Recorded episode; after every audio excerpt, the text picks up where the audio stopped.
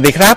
กลับมาพบกันเช่นเคยนะครับ ในสุดสัปดาห์กับ VOA ไทย ในเช้าวันหยุดสบายๆอย่างนี้ เช้าวันเสาร์ที่ 5 พฤศจิกายน 2565 ตามเวลาในประเทศไทยครับ วันนี้อยู่กับผมนพรัตน์ชัยเฉลิมมงคลร่วมด้วยคุณ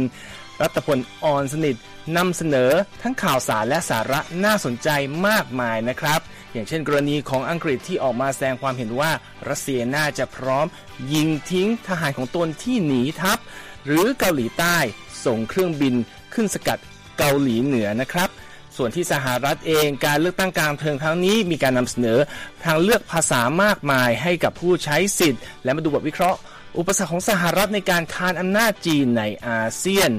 และในส่วนของข่าวธุรกิจ Twitter ปิดสำนักงานชั่วคราวก่อนการปลดคนงานครั้งใหญ่ และที่จีนนะครับอาจจะมีการผ่อนคลายมาตรการคุมโควิด และเปิดประเทศในปีหน้า และมาดูข่าวที่ศาลอุทธรณ์สหรัฐชี้ว่าเวทีนางงามสามารถห้ามหญิงข้ามเพศเข้าประกวดได้ และปิดท้ายด้วยข่าวการผสมช็อกโกแลตและพริกที่เผ็ดที่สุดในโลกมาเป็นขนมชิ้นใหม่ มีรายละเอียดอย่างไรติดตามได้นะครับ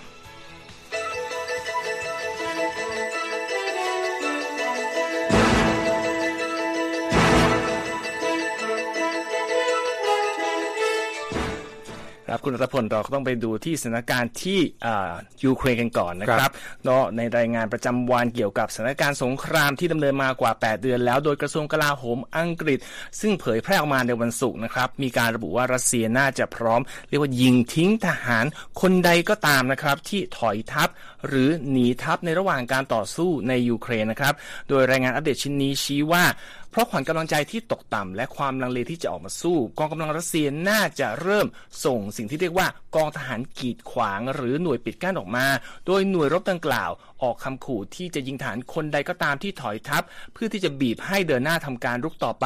และกองกำลังรัสเซียก็เคยส่งหน่วยรบเหล่านี้ไปปฏิบัติหน้าที่ในเหตุความขัดแย้งอื่นๆมาก่อนแล้ว กระทรวงกลาโหมอังกฤษยังกล่าวด้วยครับว่าเมื่อเร็วนี้บรรดานายพลรัสเซียเหมือนต้องการจะให้ผู้บัญชาการใต้ตน ใช้อาวุธกับพวกหนีทัพ และน่าจะแม้แต่ให้อำนาจยิงผู้ที่หนีทัพให้ตาย หลังออกคำเตือนแล้วหนึ่งครั้ง และระบุด้วยว่านายพลทั้งหลายน่าจะต้องการรักษาแนวรับของตนจนตัวตายครับ ทางอังกฤษให้ความเห็นว่ากลยุทธ์ยิงทหารหนีทัพของตนให้ตาย บอกว่าน่าจะเป็นการแสดงให้เห็นถึงการขาดวินัย ขวัญกำลังใจที่ตกต่ำและคุณภาพที่แย่ลงของกองกำลังรัสเซียครับ ครับจากรัสเซียนะครับไปที่อีกความขัดแย้งหนึ่งของโลกครับนะครับใกล้บ้านเราอืมที่คาบสมุทรเกาหลี แล้วก็ยืดเยื้อมาระยะหนึ่งแล้วนะคครัรับบมีการยกระดับความขัดแย้ง ล่าสุดนะครับเกาหลีใต้ก็ได้ส่งเครื่องบินรบสกัด การบินเข้าใกล้พรมแดนของอากาศยานเกาหลีเหนือครับคุณนพรัตน์เหตุการณ์นี้เกิดขึ้นในวันศุกร์นะครับ ตามข้อมูลของเกาหลีใต้ ขณะที่ตัวนี้ก็เป็นสิ่งแสดงความครับตึงเครียด ระลอกใหม่ที่ทวีความรุนแรงมากขึ้นในคาบสมุทรเกาหลีนะครับเกาหลีใต้นั้นสามารถจับความเคลื่อนไหวของเครื่องบินเกาหลีเหนือได้ทั้งหมด 180 เที่ยวนะครับ บินเหนือทั้งพื้นดินและบริเวณชายฝั่ง เมื่อเวลา 11 นาฬิกาตามเวลาท้องถิ่นต่อเนื่องไป 4 ชั่วโมงนะครับครับกองทัพเกาหลีใต้นั้นตอบโต้ด้วยการใช้เครื่องบินรบ 80 ลำนะฮะแล้วก็ในจำนวนนั้นมีเครื่องบินล่องหน F-35A เข้าขึ้นสกัดด้วยนะครับสหรัฐและเกาหลีใต้นั้นก็ยังคงซ้อมรบทางอากาศขนาดใหญ่นะฮะภายใต้ชื่อ Vigilant Storm ที่ประกอบด้วยเครื่องบินรบถึง 240 ลำนะครับ การสำรบครั้งนี้ถูกยืดเวลาให้นานขึ้น 1 วันนะครับ และจะจบลงในวันเสาร์เพื่อเป็นการตอบโต้การยั่วยุจากเกาหลีเหนือนะครับครับตั้งแต่วันพุธนะครับเกาหลีเหนือก็ได้ยิงจรวด 30 ลูก และทำให้เกิดเสียงเตือนภัยทางอากาศ และคำสั่งหลบภัยในเกาหลีใต้ และคำสั่งนี้ยังเกิดขึ้นที่ญี่ปุ่นด้วยนะครับ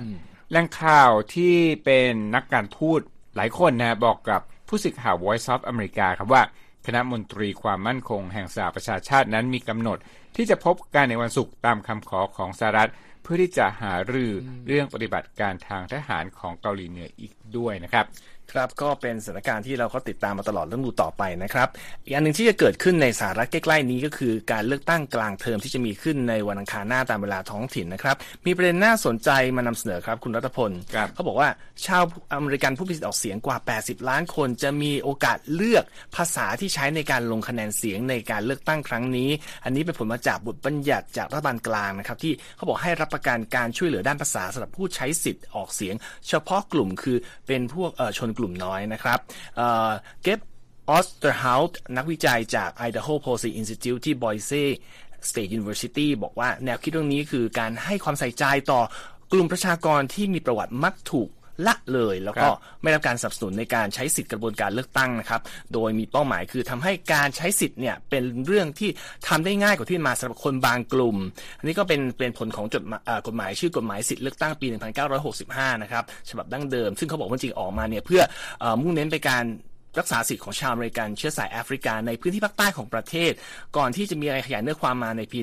1975 ให้ไปถึงชนกลุ่มน้อยใช้ภาษาอื่นๆ นอกจากอังกฤษเช่น ชนพื้นเมืองอเมริกัน ชนพื้นเมืองอลาสกาผู้มีเชื้อสายละตินแล้วก็ชาวอเมริกันเชื้อสายเอเชีย เพื่อจะทำการลงคะแนนเลือกตั้งให้ง่ายขึ้นนะครับเขาบอกว่าจริงๆแล้วทั้งหมดเนี่ยทุกๆ 5 ปีเนี่ยสำนักงานสำรวจสัมมโนประชากรสหรัฐจะเป็นคนตัดสินว่า ต้องมีเอกสารที่เป็นภาษาของชนกลุ่มน้อยกลุ่มใดหรือไม่ เงื่อนไขก็คือว่า หากมีผู้มีสิทธิ์ออกเสียงในสัดส่วนกว่า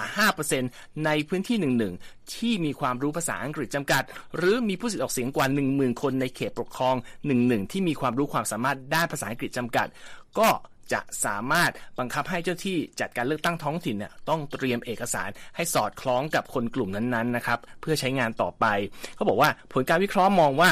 คือพิสูจน์ว่า ในการลงทะเบียนใช้สิทธิ์เนี่ยดูการลงทะเบียนใช้สิทธิ์แล้วก็ใช้สิทธิ์ของประชาชนตั้งแต่เดือนพฤศจิกายนปี 1996 จนถึงปี 2000 เขาบอกว่า บทบัญญัติด้านภาษาในกฎหมายสิทธิเลือกตั้งเนี่ยก็มีผลกระทบด้านบวก อย่างมีนัยสำคัญนะครับ ต่ออัตราการลงเสียงของชนกลุ่มน้อยที่ใช้ภาษาอื่น แล้วก็ได้รับการคุ้มครองตามกฎหมายนี้ครับ ครับผู้สื่อข่าวรายงานมาจาก แคลิฟอร์เนียนะ ซึ่ง LA เนี่ยเป็นเมืองใหญ่ แล้วก็มีคนไทยอยู่มาก มีบัตรลงคะแนนที่เป็นภาษาไทยด้วยคุณนพรัตน์นี่ก็เป็นตัวอย่างหนึ่งนะครับ ของข่าวที่คุณนพรัตน์เล่าให้ฟังนะครับ อีกเรื่องหนึ่งนะครับ ที่เกี่ยวข้องก็คือว่ากฎหมายสิทธิเลือกตั้งนี้นะครับ จะหมดอายุจะหมดอายุลงไปนะครับ ปีคศ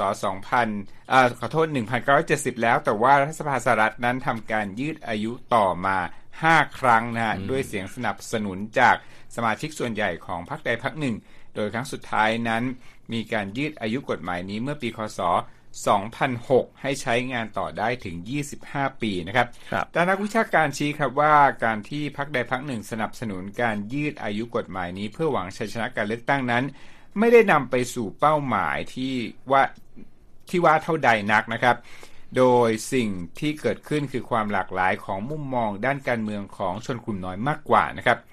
ด้านอาจารย์แมรี่เบรนเนนศาสตราจารย์ ด้านประวัติศาสตร์จาก Texas State University กล่าวว่า เรามักตั้งสมมติฐานกันเองเกี่ยวกับการลงคะแนนเสียงของกลุ่มคนใช้ภาษาอื่นๆ ซึ่งไม่ใช่ภาษาอังกฤษ เช่นว่าผู้อพยพน่าจะลงคะแนนให้กับพรรคเดโมแครตเป็นต้น แต่เราไม่สามารถทึกทักเองได้ว่าใครจะใช้สิทธิ์อย่างไรนะครับ โดยเธอบอกถึงตัวอย่างกลุ่มที่ใช้สิทธิ์ในรัฐฟลอริดา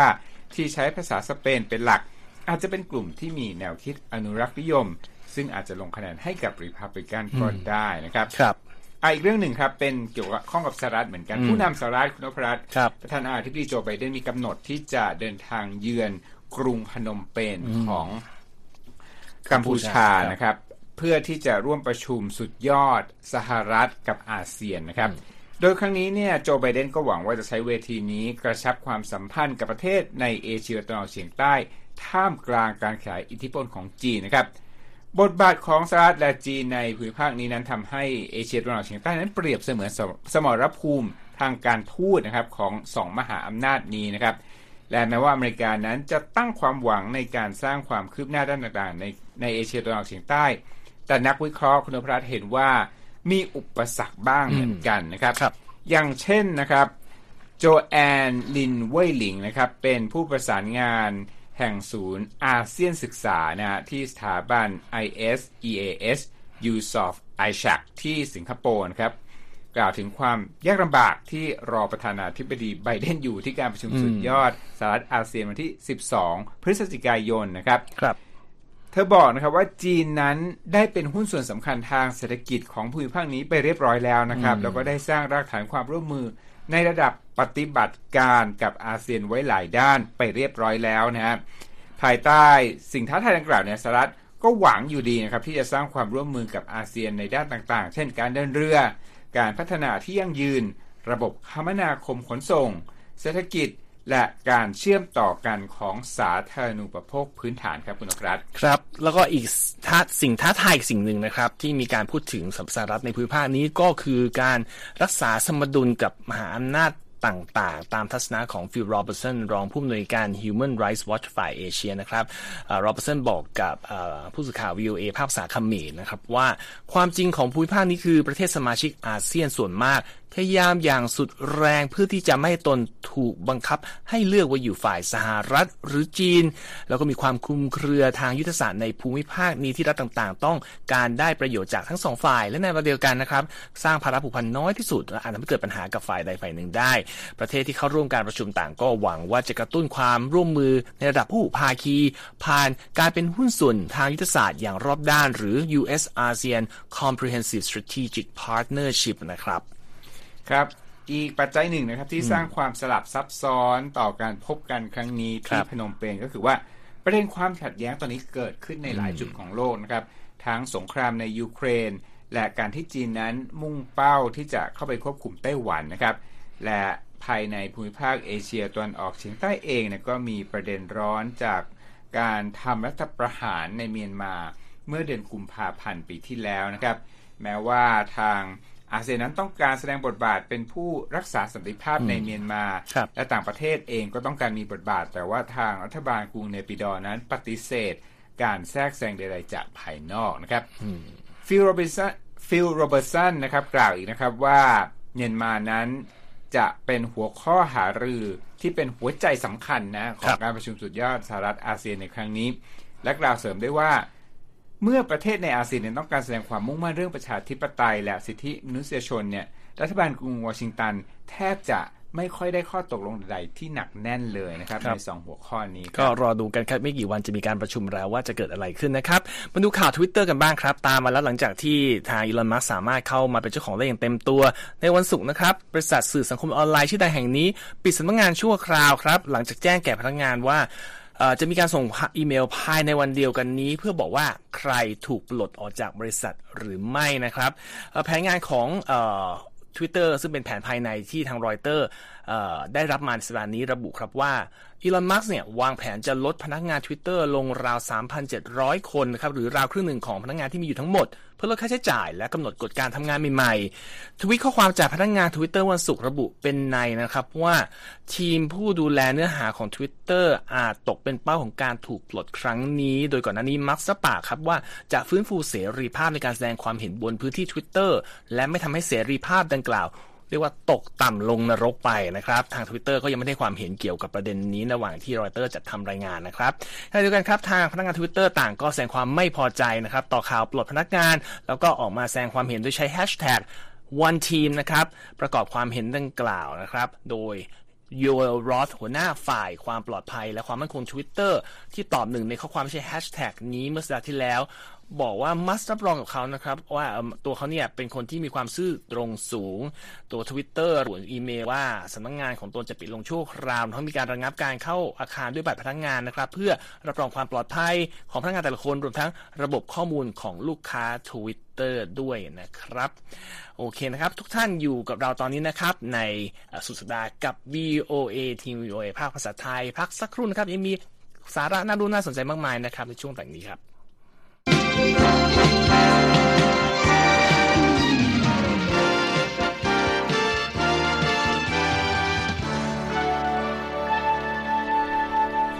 ครับคุณรัตพลเราไม่ค่อยพูดถึงกรณีโควิดบ่อยเท่าไหร่ช่วงหลังนะครับ แต่วันนี้ก็มีหลายประเด็นเลยนะครับครับเริ่มแรกมาที่ออสเตรเลียครับผู้เชี่ยวชาญเตือนว่าจะเกิดการระบาดระลอกใหม่ในไม่กี่สัปดาห์ข้างหน้านี้แล้วครับ โดยจะเป็นฝีมือของเชื้อโคโรนาไวรัสสายพันธุ์ใหม่ครับ โดยดูจากที่จำนวนผู้ป่วยในรัฐนิวเซาท์เวลส์รัฐวิกตอเรีย ซึ่งเป็นพื้นที่ที่มีประชากรหนาแน่นกำลังพุ่งสูงนะครับ ทางองค์การอนามัยโลกเนี่ยก็ประกาศให้ทางโรคโควิด -19 เนี่ยเป็นการระบาดใหญ่ทั่วโลกตั้งแต่ 11 มีนาคมปี 2020 นะครับ และเวลาผ่านไปกว่า 2 ปีแล้วคำประกาศนี้ก็ยังมีผลบังคับใช้อยู่นะครับที่ออสเตรเลียเนี่ยบรรยากาศเขาบอกว่าเริ่มกลับมาคล้ายๆ กับก่อนเกิดการระบาดใหญ่แล้ว มาตรการควบคุมโควิดส่วนใหญ่ เช่น การบังคับสวมใส่หน้ากากบนระบบขนส่งสาธารณะ หรือว่าการแยกตัวเฝ้าระวังอาการหากตรวจพบว่าติดเชื้อโควิด -19 ก็ถูกยกเลิกไปแล้ว จะเหลือแค่บางมาตรการที่มีผลใช้สำหรับสถานบริการด้านสาธารณสุข หรือบ้านพักคนชราหรือบ้านพักผู้พิการเป็นต้นนะครับ ทีนี้ทางหน่วยงานสาธารณสุขในรัฐนิวเซาท์เวลส์และรัฐวิกตอเรียก็มาเตือนนะครับ ว่าน่าจะมีการเพิ่มขึ้นของอัตราการติดเชื้อรอบใหม่เร็วนี้ โดยข้อมูลอย่างเป็นทางการ แสดงเห็นว่าในสัปดาห์สุดท้ายของเดือนตุลาคมจำนวนผู้ติดเชื้อโคโรนาไวรัสเพิ่มขึ้นในทุกรัฐ และทุกอาณาเขตของออสเตรเลียนะครับ ยกเว้นรัฐควีนสแลนด์นะครับ ส่วนที่อื่นของโลกสถานการณ์ก็ยังดำเนินต่อไปครับ อย่างที่สหรัฐเองนายแพทย์อนโทนีฟาวชีที่หัวหน้าที่ปรึกษาด้านการแพทย์ประจำทำเนียบขาว ก็ให้ความเห็นเมื่อวันพฤหัสบดีครับว่าเชื้อไวรัสโอมิครอนที่กลายพันธุ์มาใหม่ก็กำลังแพร่กระจายทั่วประเทศอยู่ก่อนที่ฤดูหนาวจะมาถึง ส่วนที่อังกฤษนักวิจัยจาก University College London บอกว่าทางอังกฤษเองก็อาจจะดูเหมือนปลอดโควิด -19 ภายในเทศกาลคริสต์มาสนี้ก่อนที่จะเผชิญการระบาดระลอกใหม่ในเดือนมกราคมครับ ส่วนที่จีนตัวเลขผู้ป่วยโควิด -19 เขาบอกว่าแตะระดับสูงสุดในรอบ 2 เดือนครึ่งเมื่อวันพฤหัสบดี ตามข้อมูลจากหน่วยงานสาธารณสุข WHO รายงานครับว่าตั้งแต่เกิดการระบาดใหญ่มาที่จีนเนี่ยมีผู้ป่วยสะสมอยู่ที่กว่า 9 ล้านคนแล้ว ส่วนทั่วโลกนะครับเขาบอกว่ามีผู้ป่วยสะสมกว่า 628 ล้านคน และเสียชีวิตไปแล้วราว 6.5 ล้านคนนะครับ ก็ไปดูกันที่ว่าจีนจะทำอะไรต่อกับมาตรการตัวเองหรอครับ ครับเป็นข่าวจากรอยเตอร์สครับเขาอ้างแหล่งข่าวจีนนะฮะบอกว่าอีกไม่กี่เดือนจากนี้เนี่ยรัฐบาลปักกิ่งอาจจะ เปลี่ยนมาตรการป้องกันการระบาดของโคโรนาไวรัสอย่างมีนัยสำคัญนะครับรอยเตอร์อ้างข้อมูลจากเจิ้งกวงนะครับ เป็นอดีตหัวหน้านักระบาดวิทยาที่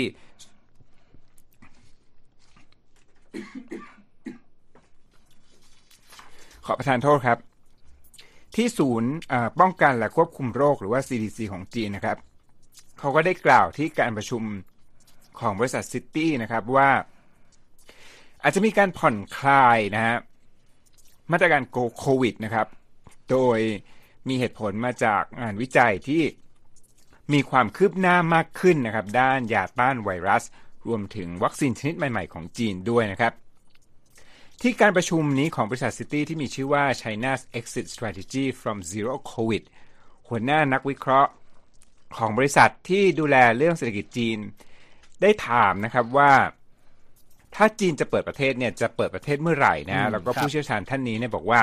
ถ้าจะเกิดขึ้นเนี่ยก็น่าจะเกิดขึ้นหลังการประชุมสภา ซึ่งตามปกติเนี่ยการประชุมสภาจะเกิดขึ้นต้นเดือนมีนาคมนะครับครับรอยเตอร์กล่าวนะครับว่าข้อมูลเหล่านี้เนี่ยมาจากการบันทึกเนื้อหาการประชุมดังกล่าว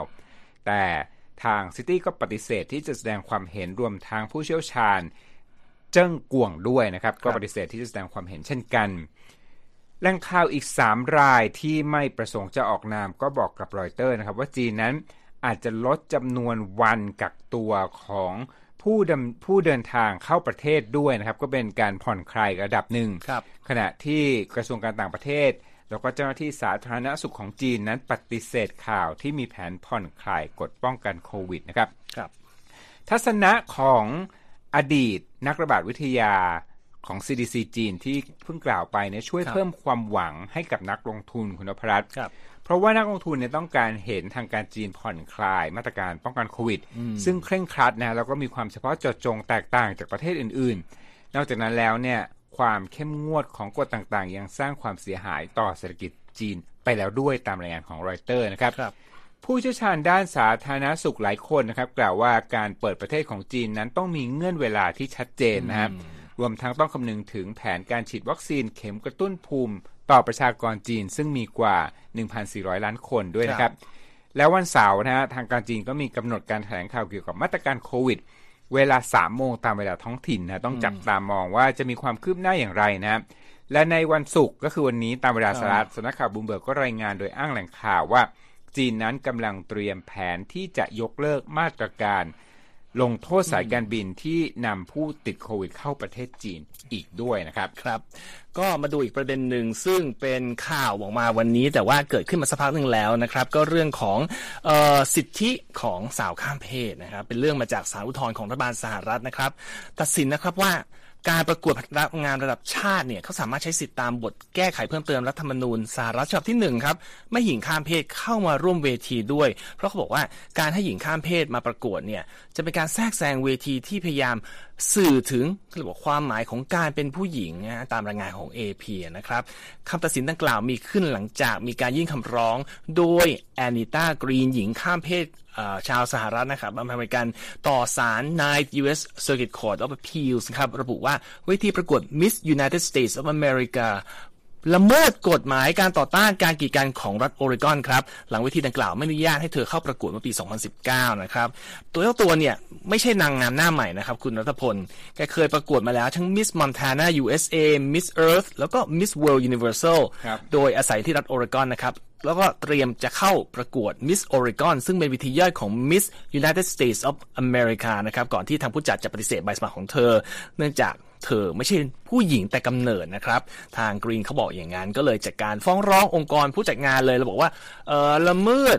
กฎหมายของรัฐที่ระบุว่าการปฏิเสธการโดยความสะดวกต่อสาธารณะต่อผู้คนด้วยผลทางเพศ หรืออัตลักษณ์ทางเพศเป็นสิ่งผิดกฎหมายครับทนายของทีมผู้จัดการประกวดก็โต้กลับมานะครับว่า การประกวดดังกล่าวเนี่ยถูกออกแบบมาให้ส่งเสริมพลังของผู้ที่เป็นหญิงมาแต่กำเนิดนะครับแล้วก็มีข้อกำหนดต่อผู้ประกวดหลายอย่างนะครับว่าจะเป็นกำหนดได้อายุสถานะการสมรส แล้วก็อัตลักษณ์ทางเพศด้วย ท้ายสุดศาลอุทธรณ์ล่าสุดนะผู้พิพากษาลงคะแนนเสียงสองต่อหนึ่งฮะสนับสนุน ฝ่ายผู้จัดนะครับ ระบุว่าการบังคับให้ผู้จัดประกวด อนุญาตให้หญิงข้ามเพศเข้าประกวดด้วย จะเป็นการเปลี่ยนแปลงสารที่ผู้จัดต้องการสื่อออกไป ยกตัวอย่างคำพูดของผู้พิพากษาท่านหนึ่งนะครับ ที่เห็นด้วยคือผู้พิพากษาลอเรนซ์แวนไดบอกว่า แม้ว่าสารที่นางงามในแต่ละแต่ละวิธีการประกวดจะเสนอให้จะแตกต่างกัน แต่ต้องเป็นที่เข้าใจกันนะครับว่าการประกวดนางงามถูกออกแบบมาเพื่อนำเสนอสิ่งที่ว่าเป็นวิสัยทัศน์ในอุดมคติของความเป็นหญิงอเมริกันนะครับในคำตัดสินของสาวทรนี้ก็มีการระบุว่าบทแก้ไขเพิ่มเติมรัฐธรรมนูญสหรัฐฉบับที่ 1 ให้สิทธิแก่ผู้จัดประกวดในการส่งสารนี้ และใช้กฎหญิงแต่กำเนิดได้ แล้วก็ระบุด้วยว่าการบังคับให้เวทีประกวด เปิดให้หญิงข้ามเพศเข้าประกวด จะกลายเป็นสิ่งที่เรียกว่าการบังคับให้แสดงออก ซึ่งกลายเป็นการละเมิดสิทธิตามบทแก้ไขเพิ่มเติมรัฐธรรมนูญดังกล่าวครับ ทนายของผู้จัดประกวดก็บอกว่าคำตัดสินดังกล่าวถือเป็นความยุติธรรมดี เนื่องจากโจทย์ต้องการบังคับผู้ประกวด ส่งสารที่ขัดกับสิ่งที่ผู้จัดต้องการสื่อออกมาก็ คงต้องเอวังประมาณนี้นะครับ เรื่องนี้เอาละครับเอาเสียงผมกลับมาแล้วนะ เดี๋ยวผมจะเล่าเรื่องเพชรแล้วกันเรื่องสวยๆมาครับ คือเพชรสีชมพูที่เป็นเพชรสายเม็ดหนึ่งนะจะนำขึ้นประมูลที่สำนักประมูลคริสตี้วันที่ 8 พฤศจิกายนนะครับ คาดว่าจะได้เงินถึง 35 ล้านดอลลาร์นะคิดเป็นเงินไทยก็กว่า 1,300 ล้านบาทเลยทีเดียวนะครับครับ เพชรเม็ดนี้ชื่อ Fortune Pink Diamond นะครับ น้ำหนัก 18.18 กรัตครับ ซึ่งทางผู้บริหารคนหนึ่งของคริสตี้ที่เจนีวาเนี่ยบอกว่าตัวเลข 18.8 กรัตเนี่ยแน่นอนว่าเป็นเลขมงคลนะสำหรับนักสะสมเอเชียนะครับ แล้วบอกตอนนี้เนี่ยความสนใจเนี่ยหลั่งไหลมาจากทั่วโลกเลยทีเดียวนะครับ คาดว่าเพชรเม็ดนี้จะขายได้ 25-35 ล้านดอลลาร์นะครับเพชรเม็ดสีชมพูขนาดใหญ่ที่สุดในโลกที่เคย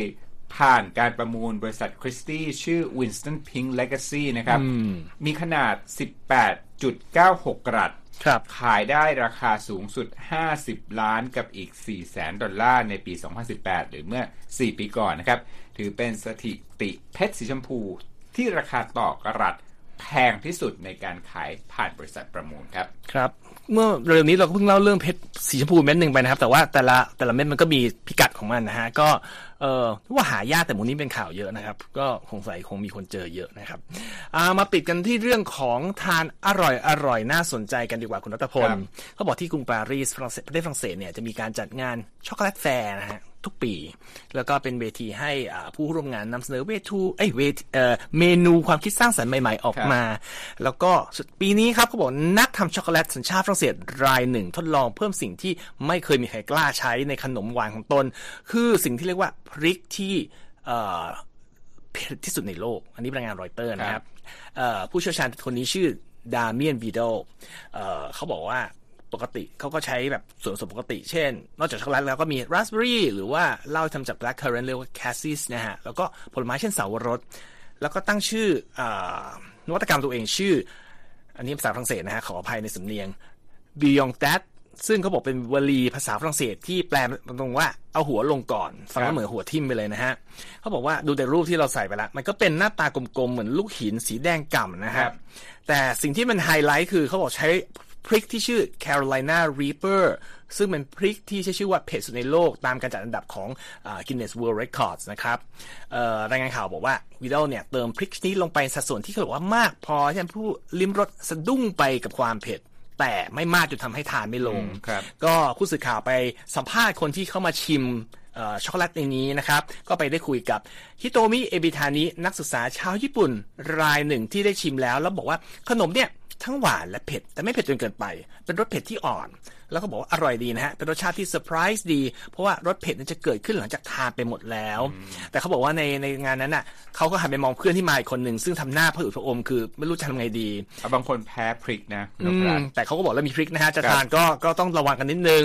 เออคนที่คิดขนมอันนี้ก็ไม่ใช่เป็นคนธรรมดานะเขาบอกว่าเป็นเชฟทำขนมชนะรางวัลมาหลายเวทีละทำงานในพัฒการชั้นนำในกรุงปารีสหลายแห่ง ปีนี้เขามาร่วมงานไม่ใช่อยากมานะเขาได้รับเชิญมาครับในฐานะผู้มีความสามารถรุ่นใหม่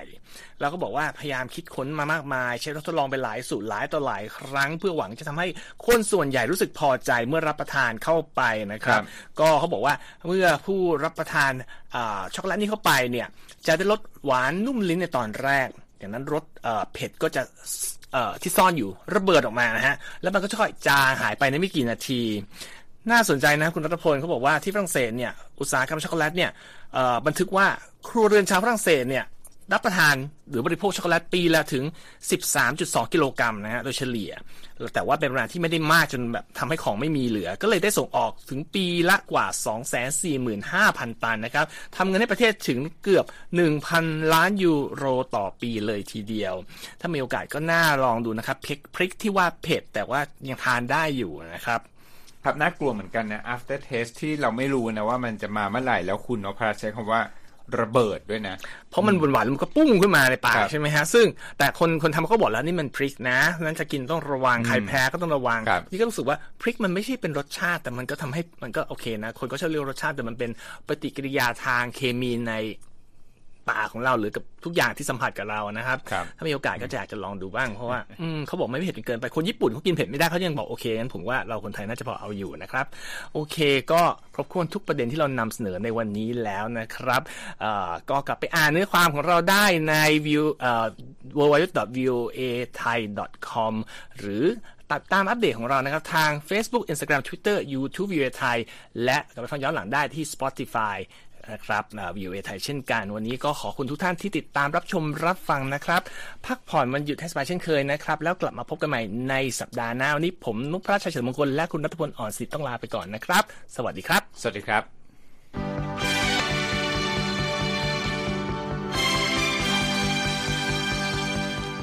แล้วเอามาเลยแล้วกัน ครับและที่จบไปเป็นรายการจาก VOA ภาคภาษาไทย รายงานสดส่งตรงจากกรุงวอชิงตันประเทศสหรัฐ คุณผู้ฟังสามารถติดตามข่าวสารจากทั่วโลกได้ในทุกที่ทุกเวลา ที่เว็บไซต์ voa thai com รวมถึงทุกช่องทางในโซเชียลมีเดีย Facebook YouTube Twitter และ Instagram เริ่มต้นวันด้วยการอัปเดตข่าวสารจากทั่วโลก ผ่านรายการข่าวสดสายตรงจาก VOA ภาคภาษาไทย และสุดสัปดาห์กับ VOA ทั้งยังเรียนรู้เรื่องราวทางวัฒนธรรม และไลฟ์สไตล์ ผ่านรายการภาษาอังกฤษแบบอเมริกันของเรา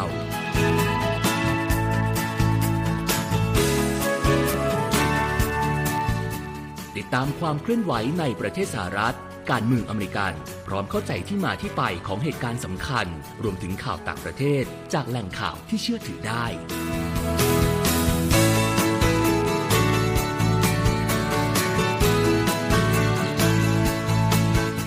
นอกจากนี้ VOA ยังมีบทสัมภาษณ์และคอนเทนต์แบบ Exclusive จากบุคคลที่น่าสนใจหลากหลายวงการ และยังมีเรื่องราวของคนไทยในประเทศสหรัฐอีกด้วย